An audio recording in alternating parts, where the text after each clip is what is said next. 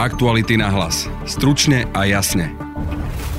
Nemecko, Belgicko, Rakúsko, krajiny s výrazným nástupom ďalšej pandemickej covidovej vlny. Scenár najbližších dní aj pre Slovensko. Náznakom má byť vývoj hospitalizácie u nás, tvrdí matematik Richard Kolár z platformy Veda pomáha. Samozrejme, ak máme 800 ľudí hospitalizovaných, určite to nie je tak, že by sme mali 400 ľudí, ktorí sa denne infikujú. Tie čísla budú mnohonásobne vyššie. Spozorniť majú najmä ohrozené skupiny, teda ľudia s oslabenou imunitou a skupina 65+. Po po ruke sú pritom účinnejšie vakcíny, ochrana dýchacích ciest a vetranie a rovnako ohľaduplnosť. Za najdôležitejšie v tento moment považujem to, že keď sa niekto teda otestuje alebo je chorý, má príznaky ochorenia, aby zostal doma a ne, neinfikoval zbytočne tých ostatných. V druhej téme sa pozrieme na nový balík sankcií voči Rusku. Majú zasiahnuť krajiny a firmy, ktoré pomáhajú Moskve obchádzať nastavené obmedzenia s Irenou Jenčovou z Euraktivu. Kde k nim prídu um, európske tankery, a jednoducho preložia e, tú ropu z jedného tankera na druhý, čím vlastne tá ropa sa stane v úvodzovkách európskou. Takže e, toto je napríklad jeden z príkladov. Je streda 12. október. Počúvate podcast Aktuality náhlas dnes s Denisou Hopkovou a Jaroslavom Barborákom. Získajte štýl a pohodlie za polovicu. Nová edícia Play od Hyundai prináša atraktívne čierne doplnky a skvelú výbavu. Modely i30, Bayon a Tucson môžete mať teraz s vyhrievaným volantom a sedadlami, inteligentným kľúčom či zatmavenými oknami. Spoznajte všetky výhody Hyundai Play na www.autopolis.sk alebo v predajni Autopolis na Panonskej, na Boroch alebo na novej prevádzke na Račianskej 155A.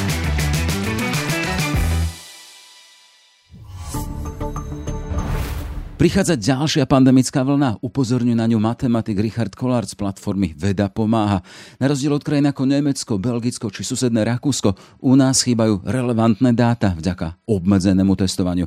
Z čoho teda matematik vychádza a čo nás podľa neho čaká? Otázky pre samotného Richarda Kolára. Pekný deň prajem. Dobrý deň.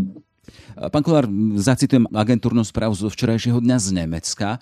Počet nových prípadov infekcie koronavírusu v Nemecku prudko stúpa, upozornil na to Inštitút Roberta Kocha. Inštitút v útorok ráno zverejnil novú 7-dňovú incidenciu v hodnote 787,5. V predchádzajúci deň predstavoval počet nových infekcií na 100 tisíc obyvateľov hodnotu 598. Krajinské rezorty zdravotníctva v Nemecku najnovšie nahlásili inštitútu v priebehu jedného dňa celkovo vyše 172 tisíc nových infekcií koronavírusom a 185 úmrtí súvisiacich s ochorením COVID-19. V porovnaní k tomu situácia na Slovensku k útorku, a to podľa oficiálnej stránky ku korone, pribudlo 427 nových prípadov, e, pozitívnych prípadov z 1500 uskutočnených PCR testov. Máme u nás celkovo 806 ľudí hospitalizovaných, 4 nové úmrtia. Čo môžeme povedať, keď porovnáme tieto dáta Nemecko a Slovensko? No, nielen na Slovensku, ale aj v mnohých iných krajinách už tá úroveň testovania nie je taká široká, aká bola počas nejakých predchádzajúcich vln, ale to sme si vlastne zažili už teraz na, tento rok na jar. E, samozrejme, ak máme 800 ľudí hospitalizovaných, určite e, to nie je tak, že by sme mali 400 ľudí, ktorí sa denne infikujú. Tie čísla budú mnohonásobne vyššie. Množstvo ľudí už nevyhľadáva nejaké oficiálne testovanie, ale testujú sa doma nejakými domácimi antigenovými testami, prípadne sa dokonca netestujú vôbec. Za najdôležitejšie v tento moment považujem to, že keď sa niekto teda otestuje alebo je chorý, má príznaky ochorenia, aby zostal doma, ne, neinfikoval zbytočne tých ostatných. A to, že máme takýto výpadok testovania, a to tam nie len my, ale mnohé iné krajiny, je pomerne samozrejmosťou. Totiž to je dôsledkom toho, že vlastne testovanie, negatívny test už nie je vyžadovaný na žiadnu bežnú činnosť. To znamená, že ľudia už nemajú nejaké vážne dôvody sa testovať a veľa z nich naozaj má tie domáce testy a tie im stačia. A tie naozaj aj z istého hľadiska postačujú na to, aby zabránili vlastne tomu prenosu. Takže toto ja nepovažujem za nejakú extrémnu tragédiu.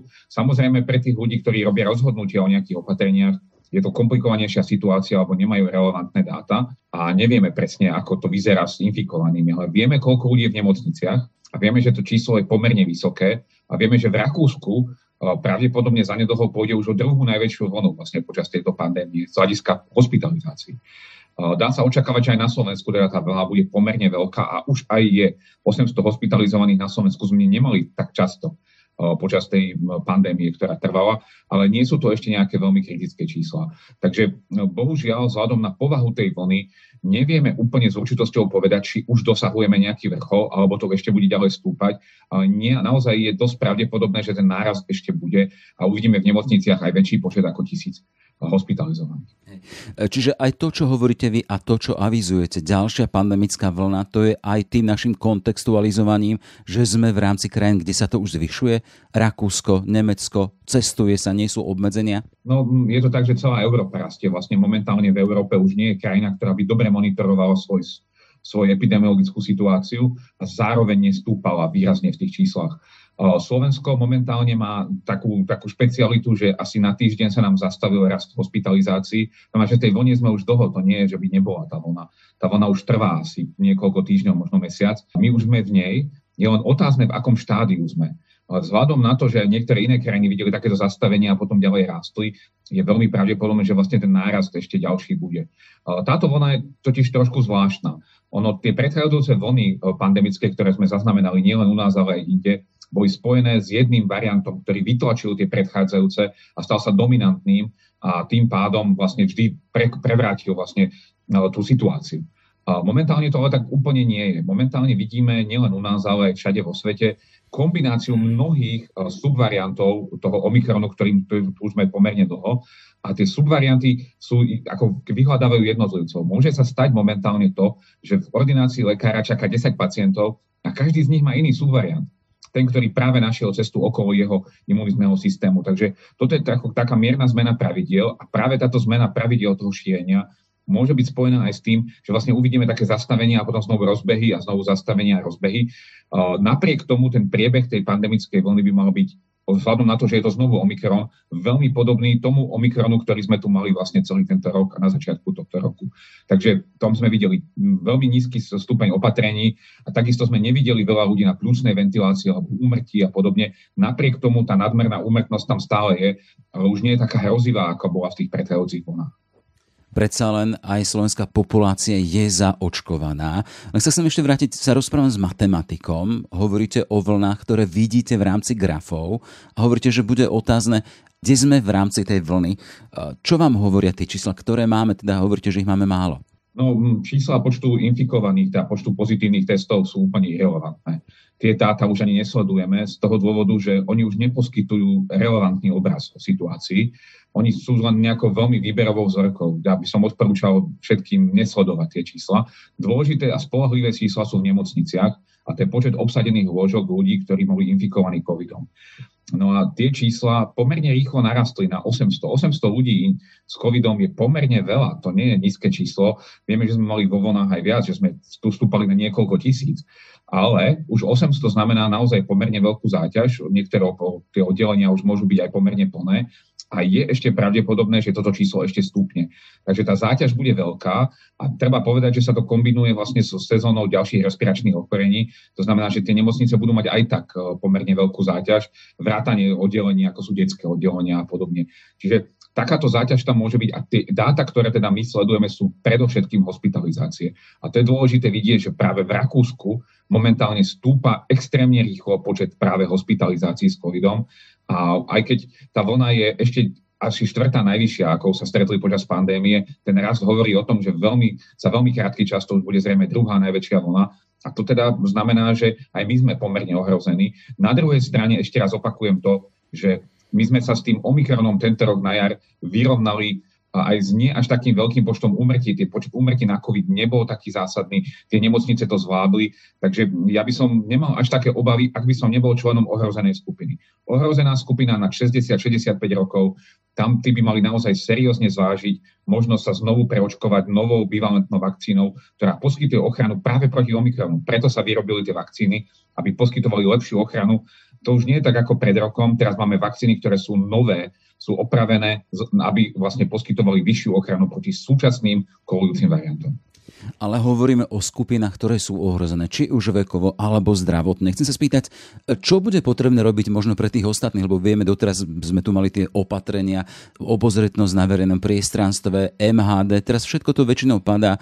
Máme aj zachytené statusy z MHD, ľudia kašľú a je tam minimum tých, ktorí nosia rúško. Je to taký výkričník, že dávame si opäť pozor? No dôvod dávať si pozor určite je, lebo e, tá choroba, ten COVID je veľmi nepríjemná choroba. On spôsobuje nielen okamžité komplikácie, ale aj dlhodobé komplikácie.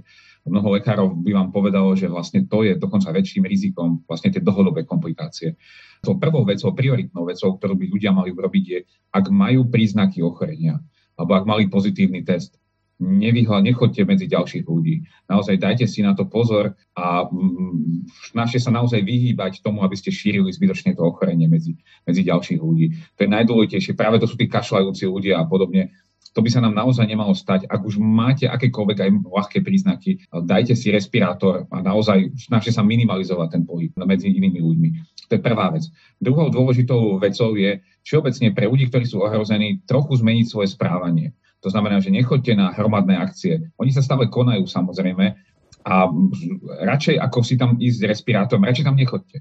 Ako je to síce kultúrny zážitok, alebo je, je to dôležité, ale, ale o mnoho dôležitejšie je to zdravie. Ja by som naozaj zase na ten mesiac, dva, kým to riziko je pomerne vysoké, odložil tieto aktivity úplne a nešiel do toho prostredia, lebo nie je úplne bezpečné. Pre ostatných ľudí, ktorí chcú znížiť svoje riziko, ten respirátor na tom mieste je určite, určite úplne uh, efektívny a pomôže vám výrazne znížiť šancu sa infikovať. Ale neočakávajte, že všetci budú mať respirátory. To znamená, vždy, keď zvažujete účasť na nejakej akcii, ktorá je z tohto hľadiska riziková, kde bude veľa ľudí, je tam šanca sa infikovať. Samozrejme, v tejto dobe je pomerne vysoká. No a čo môžete urobiť doma alebo v týchto priestoroch, tak je dobre vetrať. Naozaj vetranie sa ukazuje ako veľmi efektívny nástroj a pomáha, môže pomôcť v školách, môže pomôcť pri nejakých firmných poradách a, a proste pri akýchkoľvek aktivitách, kde je viac ľudí spolu. Dobré vetranie, prípadne filtrácia vzduchu sú veľmi efektívne. A napokon ešte raz spomeniem to očkovanie pre ľudí, ktorí chcú mať naozaj väčšiu istotu to očkovanie poskytuje vysokú ochranu, nie úplne pred tým prenosom, ale väčšiu ako tá pôvodná vakcína. To znamená, že znovu sa vraciame ako keby o dva roky dozadu a tá vakcína je znovu efektívnejšia na tie momentálne kolúce varianty, ako bola tá pre tá staršia vakcína, ktorú sme mali vlastne už 2,5 roka. Konštatuje Richard Kolár z platformy Veda pomáha. Všetko dobré, nech sa vám darí. Hm, ďakujem pekne. Momentálne vítam na linke Irenu Jenčovú z portálu Euraktiv a témou rozhovoru bude nový sankčný balík proti Rusku. Dobrý deň, Prajem. Dobrý deň. E, pani Jenčová, tak e, začneme možno najprv teda tým 8 balíkom sankcií. Čo sa v ňom nachádza? Takže v 8 balíku sa nachádzajú okrem iného ďalšie obmedzenia na dovoz a vývoz tovarov z Ruska do Ruska z Európy čo je taká akoby novinka, je to, že budú sankcionované osoby, ktoré nejakým spôsobom boli zapojené do referenda v anektovaných oblastiach Luhanska a Donecka a tiež o, vlastne osoby, ktoré tam fungujú ako keby v štátnej správe na týchto anektovaných územiach. E, tieto územia sú rozšírené ešte na Záporožie a Cherson teda všetko oblasti, ktoré um, vlastne anektovalo Rusko. Takže ešte čo je akoby taká ďalšia novinka je um, snaha Európskej únie alebo Európskej komisie zaplatať diery v súčasnom sankčnom režime. To znamená, že napriek tomu, že uh, tie sankcie Európska komisia vydávala už v podstate od e, invázie Ruska na Ukrajinu, tak boli rôznymi hráčmi, či už európskymi alebo hráčmi z tretich krajín obchádzané. Takže v 8. sankčnom balíku sa Európska komisia zamerala vlastne na, na tieto ako keby e, nedostatky v tom sankčnom režime. Mm-hmm. Vieme si aj vysvetliť, ako to teda tie krajiny pokojne, ak, ak sú to z Európskej únie aj krajiny, povedzme si, alebo aj teda tie ďalšie, ako to vlastne obchádzali alebo ako to vlastne fungovalo a funguje v praxi? V praxi to funguje, ako keby ten, ten povedal by som, ten najčastejší prípad je, že do obchodu sú zapojené tretie krajiny, to znamená e, krajiny mimo Európskej únie, ktoré ako keby nemajú nejaký sankčný režim voči Rusku. Môžeme spomenúť e, napríklad Turecko alebo aj juhoamerické krajiny. ale sankcie rôznym spôsobom obchádzajú aj európske firmy.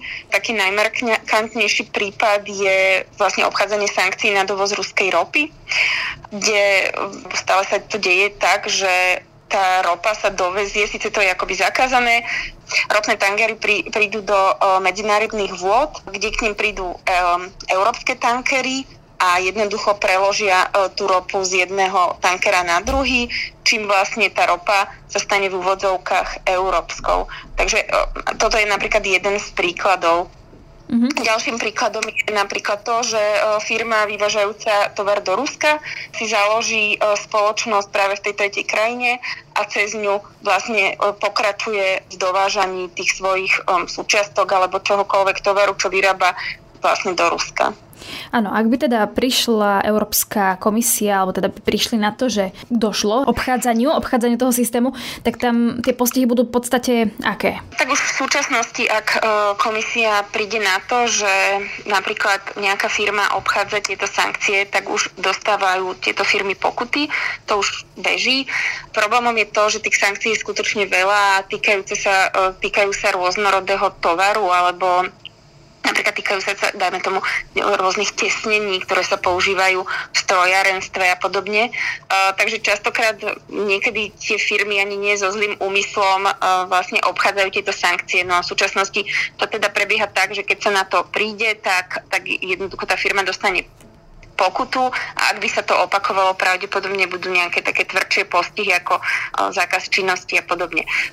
Čo v súčasnosti Európska komisia ako by chce urobiť je, um, je navýšiť kapacity, to znamená navýšiť pomoc štátom uh, zamestnať viac ľudí, ktorí by uh, kontrolovali, či sú sankcie dodržiavané zo strany fir- firiem, ktoré nejakým spôsobom ešte v styku s Ruskom sú. Ako na to reagujú teda tie, uh, tie krajiny, ktoré dajme tomu aj to obchádzali a či to nevnímajú ako napríklad nejaký príliš veľký trest zo strany komisie? Sankcie sa príjmajú na európskej úrovni, to znamená, že tie členské štáty s tými sankciami súhlasia, ale komisia na to reaguje tak, že robí rôzne ústupky členským krajinám. Napríklad máme ostrovné krajiny, krajiny so silnou námornou dopravou, ako je Cyprus, Malta, a Grécko, ktorých sa napríklad e, tieto sankcie na dovoz alebo na lodnú dopravu ropy veľmi dotknú. Takže napríklad im e, poskytne určité výnimky alebo nejaké odklady, ročné odklady aj viac, aby, aby vlastne ich ekonomiky neboli poškodené. Ďalší jeden z takých príkladov, kde sankcie neboli úplne dodržiavané práve s, to, s týmto argumentom, že to ohrozuje pracovné miesta. Je napríklad v Taliansku a Belgicku, kde je oceliarský priemysel silno závislý od dovozu uh, ruských um, oce, oceliarských polotovarov, povedzme. A práve v reakcii na výhrady členských štátov, že tam jednoducho to môže ohroziť ich ekonomiky, tak komisia vlastne nejakým spôsobom uvoľnila tieto pravidlá a začnú platiť až po nejakom časovom období. Takže ja si myslím, že celkom to tie európske krajiny, to, ktorý sa to týka, to komunikujú a komisia na to reaguje, že to nie je nejaký nejaký diktát alebo niečo podobné, že myslím, že ten vzájomný dialog tam je a na druhej strane myslím, že existuje takmer zhoda na európskej úrovni, že sankcie majú zmysel a že jednoducho vyčerpávajú e, Rusko finančne a tým pádom ho odrezávajú od financií, ktorým by mohla Moskva financovať ďalej vojnu na Ukrajine. Ak sa teraz obchádzal ten systém, že Rusko vedelo dopraviť napríklad aj do, do Európy Áno. niečo, čo je zakázané, takže e, teraz už to, dajme tomu, bude mať obmedzené a tým pádom bude ešte viac izolované. Presne to je účel sankcií. E, napríklad v tomto 8. balíku sa okrem, um, okrem teda tej spomínanej ropy alebo alebo toho lepšieho monitoringu alebo ocele napríklad dostali aj to, že napríklad bude zakázané poskytovať určité finančné služby, poisťovacie služby Rusku, tiež bude zakázané vlastne poskytovať IT služby.